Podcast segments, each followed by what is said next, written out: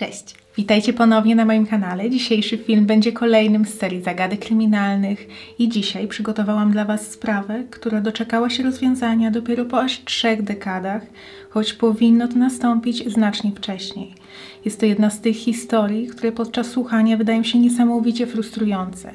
Chciałoby się po prostu cofnąć czas i rozegrać to wszystko inaczej. Jeśli więc chcielibyście poznać szczegóły historii na australijskiej nastolatki Ursula Barwick, zapraszam Was do oglądania.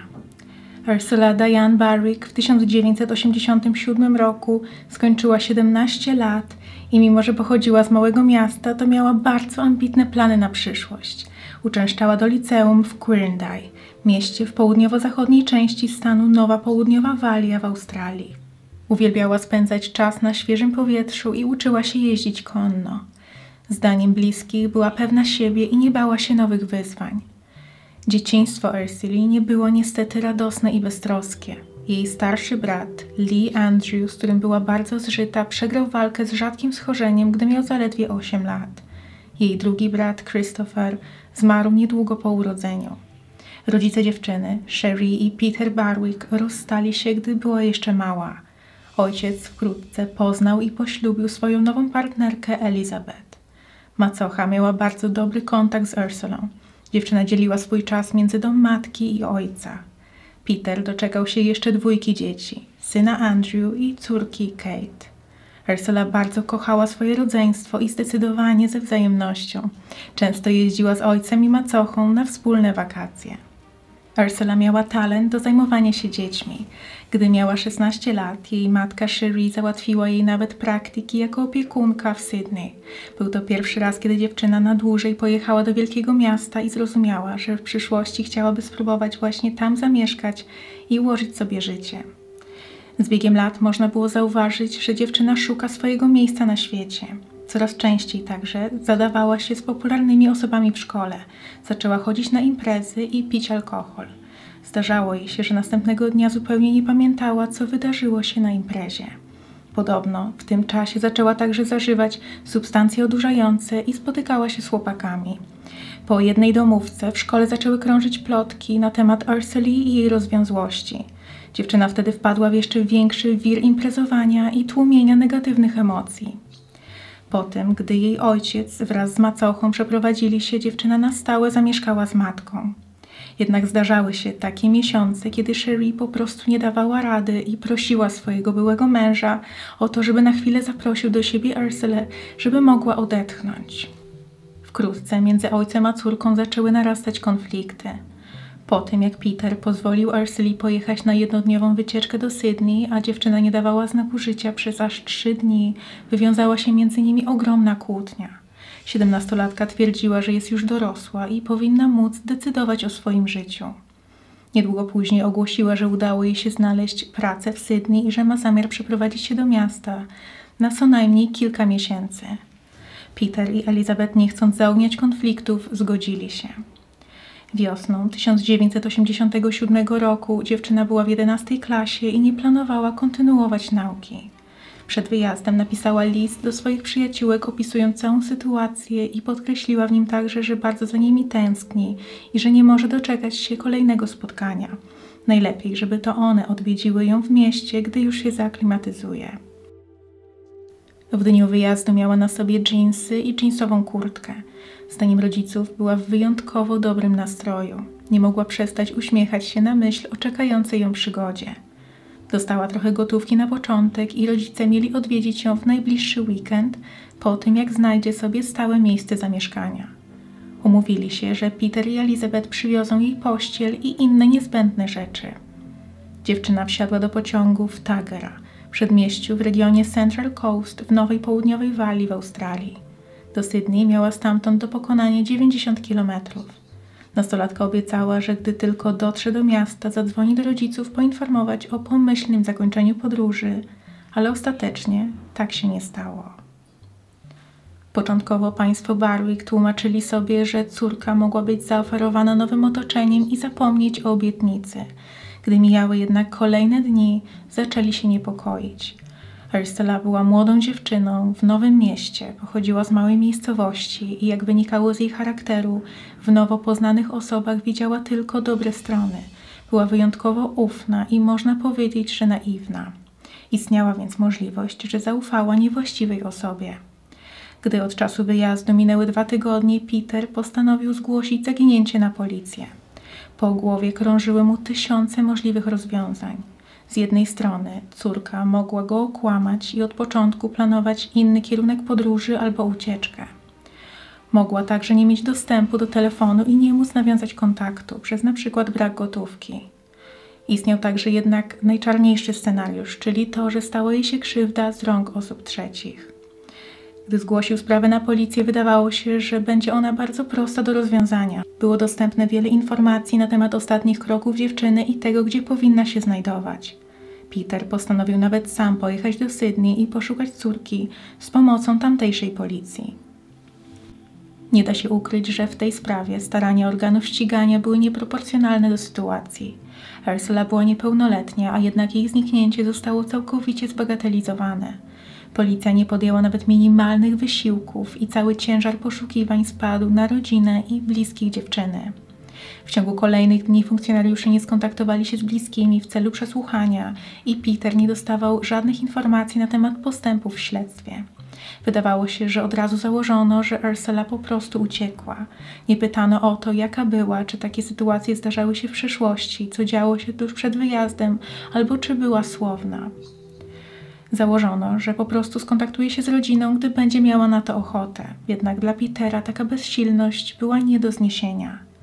Po przyjeździe do miasta mężczyzna zrozumiał, jak ogromnym wyzwaniem będzie odnalezienie córki. Zaczął od chodzenia w miejsca najczęściej odwiedzane przez młodzież. Zauważył, jak się zachowują i co robią tamtejsi młodzi ludzie i zaczął obawiać się, że córka mogła zadać się z niewłaściwym towarzystwem, może nawet uwikłać się w nielegalną działalność. Wiedział, że musi sprawdzić każdy trop. Udał się więc nawet do domów publicznych w dzielnicy King's Cross. W portfelu trzymał zdjęcie Ursuli i pokazywał je napotkanym osobom, ale niestety nikt nie był w stanie mu pomóc. Gdy miały kolejne tygodnie i miesiące, Peter był już przekonany, że córkę musiało spotkać coś złego. Nie wierzył w wersję ucieczce. Czuł, że musiała zostać skrzywdzona albo że jest gdzieś wbrew swojej woli. Niedługo nadeszły urodziny rodziców, a później święta Bożego Narodzenia i z żadnej z tych okazji dziewczyna nie nawiązała kontaktu. To było całkowicie nie w jej stylu, ponieważ do tej pory rodzina spędzała wspólnie wszystkie uroczystości. W 2004 roku, od czasu, gdy ostatni raz była widziana, minęło 17 lat i u jej matki, Sherry, zdiagnozowano raka kości. Kobieta niestety przegrała walkę z chorobą, nigdy nie dowiadując się, co spotkało córkę. Podobnie jak były mąż, nie sądziła jednak, że Ursula jest cała i zdrowa. Wspomniała nawet, że ma nadzieję, że spotka ją po drugiej stronie. W 2008 roku odbyło się spotkanie klasowe po latach, w którym Ursula oczywiście nie wzięła udziału. Jej przyjaciółki i znajomi wspominali dawne czasy i to, jak negatywnie odbiło się na nich to, że przyjaciółka zniknęła bez słowa. Przyrodni brat Ursuli, Andrew, był w tym czasie na drodze do zostania policyjnym detektywem. Choć jego główną motywacją była ogólna pasja do spraw kryminalnych i chęć pomocy ludziom, to przeszło mu przez myśl, że może będzie miał wtedy możliwość pracy nad sprawą swojej siostry. Będąc już nie cywilem, a członkiem policyjnego zespołu, uzyskał dostęp do akt i większych możliwości prowadzenia dochodzeń. Został zatrudniony na lokalnym posterunku i przydzielony do oddziału zajmującego się sprawami osób zaginionych. Wtedy, od czasu zaginięcia Ursuli, minęły już 23 lata i Andrew poprosił przełożonych o pozwolenie na wznowienie śledztwa. Upływ czasu przynosił zarówno korzyści, jak i przeszkody. Nie da się zaprzeczyć, że im dłużej dana osoba pozostaje nieodnaleziona, tym szanse na pozytywny finał sprawy są mniejsze. Poszlaki zostają zacierane, a pamięć świadków jest coraz gorsza. Z drugiej strony jednak z biegiem lat pojawił się postęp w technikach kryminalistycznych, który przyniósł nadzieję dla setek i tysięcy rodzin, osób, które od lat pozostają nieodnalezione. W 2010 roku stworzono portret przedstawiający to, jak Ursula może wyglądać aktualnie, czyli w wieku 40 lat. Pojawiła się nadzieja, że ktoś, kto zna kobietę obecnie, rozpozna ją na portrecie i zgłosi się na policję. Niestety przyniosło to tylko kolejne rozczarowanie dla rodziny.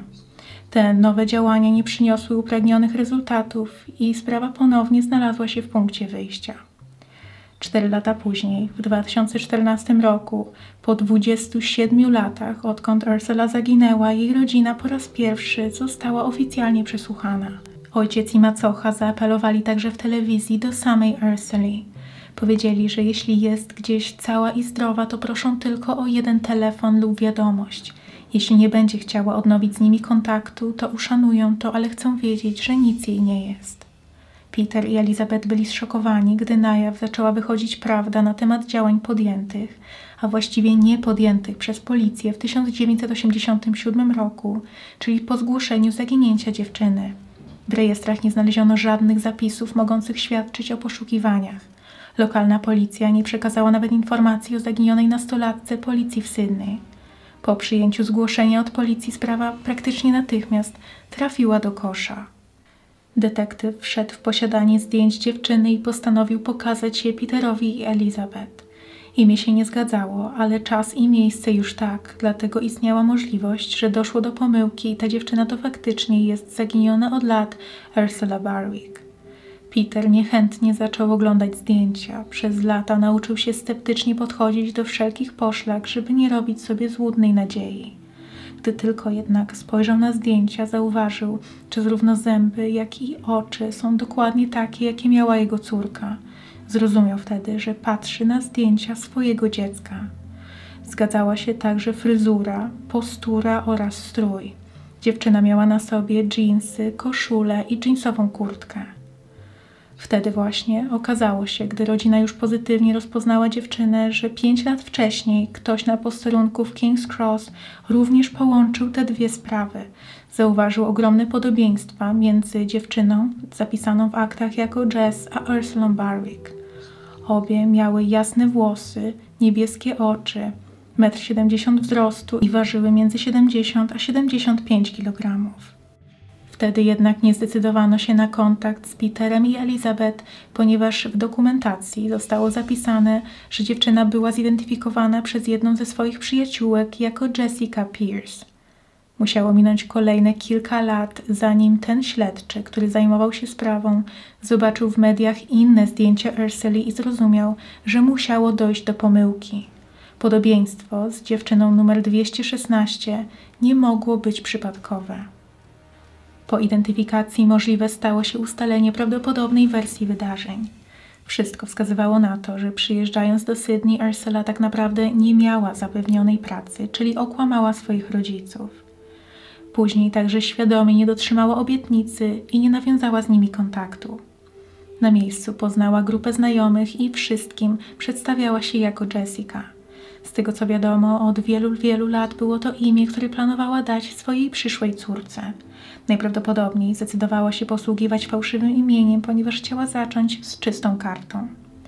W King's Cross trzymała się z nową grupą znajomych, z którymi często imprezowała i podróżowała. Policji udało się nawiązać kontakt z tymi osobami i określili Ursulę jako bardzo energiczną i zabawną. Była duszą towarzystwa. Nie miała także żadnych zahamowań. W tym czasie dziewczyna poznała też chłopaka, Marka, który pochodził z Melbourne i wkrótce zaczęła się z nim spotykać. Razem mieszkali w skłotach i często się przemieszczali. Pewnego dnia dziewczyna wraz z chłopakiem i dwoma znajomymi, Hansem i Robertem, postanowiła przejechać z Sydney do Melbourne. Wyruszyli 27 października 1987 roku. Hans ukradł w tym celu samochód. Dojechali do miasta Jas, oddalonego o prawie 300 kilometrów i dalej auto miał prowadzić Robert. Grupa wiedziała, że chłopak nie jest najbezpieczniejszym kierowcą, dlatego musiał obiecać, że postara się jechać zgodnie z przepisami. Zjazd do Melbourne mieli do pokonania kolejne 600 kilometrów. Niestety, nigdy nie dotarli na miejsce. Wycieczka skończyła się tragicznie. Doszło do zderzenia, ponieważ kolega prowadzący pojazd znacznie przekroczył dozwoloną prędkość. Ursula jako jedyna nie przeżyła. Mark został sparaliżowany od pasa w dół, a Hans i Robert zostali skazani na kary więzienia. Pierwszy za kradzież samochodu, a drugi za spowodowanie wypadku.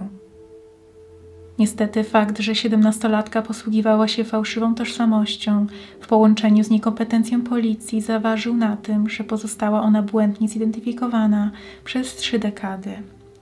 Gdy rodzina Barwick poznała prawdę, przyznali, że ulgą było dla nich dowiedzenie się, że dziewczyna nie została zmuszona do żadnej nielegalnej działalności. Nie da się jednak zaprzeczyć, że ogromnym zaniedbaniem ze strony policji było niesprawdzenie zaraz po przyjęciu zgłoszenia zaginięcia Ursuli, kostnic oraz szpitali. Gdyby tylko opis dziewczyny został szybko porównany z niezidentyfikowanymi młodymi kobietami, które niedawno pojawiły się w policyjnych aktach, to mogłoby to oszczędzić rodzinie 30 lat cierpienia i niepewności. Peter Barwick przyznał, że bardzo trudne do zaakceptowania było dla niego to, że córka zginęła trzy tygodnie po zaginięciu. On musiał przez prawie całą resztę swojego życia żyć w niepewności i zastanawiać się, co ją spotkało. Ta sprawa oficjalnie została uznana za rozwiązaną w 2018 roku. Jedyne co pozostało to śledztwo w sprawie tych rażących zaniedbań i niekompetencji policji. Ono trwa do dziś. Peter Barwick zmarł w październiku 2020 roku. Na początku tego roku, 2021, nadal odbywały się rozprawy. Elizabeth z pomocą swoich dzieci wciąż znosi trudy rozpraw sądowych, mając świadomość, że jej ukochany mąż nigdy nie pozna odpowiedzi na niektóre pytania, na których tak bardzo mu zależało. Osoba, która lata wcześniej była odpowiedzialna za prowadzenie śledztwa w sprawie siedemnastolatki, przyznała, że nie ma dobrego usprawiedliwienia dla błędów, jakie zostały popełnione. Jedynym wytłumaczeniem jest to, że inne sprawy były uznane za bardziej priorytetowe. Skutkowało to zepchnięciem sprawy zaginionej siedemnastolatki na dalszy plan trakcie nowego dochodzenia okazało się, że w 1994 roku, gdy sprawy z archiwum X były digitalizowane, czyli przenoszone z papierowych akt do pamięci komputera, sprawa Ursuli została błędnie zakwalifikowana. Oznaczono ją jako osobę odnalezioną zamiast zaginioną. To przyczyniło się do kolejnego, kilkunastoletniego przestoju w śledztwie. Gdyby nie działania detektywa Kerta Haywarda, sprawa pewnie już nigdy nie wyszłaby na jaw. Odkrycie dekad zaniedbań ze strony australijskiej policji dało nadzieję setkom innych rodzin, które nadal czekają na wieści o swoich bliskich. Organy ścigania znalazły się pod ogromną presją ze strony społeczeństwa, które właśnie zrozumiało, jaka może być przyczyna tak wielu nierozwiązanych spraw. Skoro ten przypadek udało się rozwiązać po 30 latach, to może zmiana procedur doprowadzi także do pozytywnych wieści w innych sprawach, które od lat są w archiwum X. Ursula spoczywa na cmentarzu w Imu Plains na przedmieściach Sydney, ale dokładne miejsce nie jest znane, ponieważ lata wcześniej nie zostało poprawnie oznaczone i dlatego rodzina musi składać kwiaty przy zbiorczej tablicy. I to jest już koniec tej sprawy. Jak widzicie, było tu wiele zbiegów okoliczności, które niestety w większości doprowadziły do opóźnienia rozwiązania tej zagadki.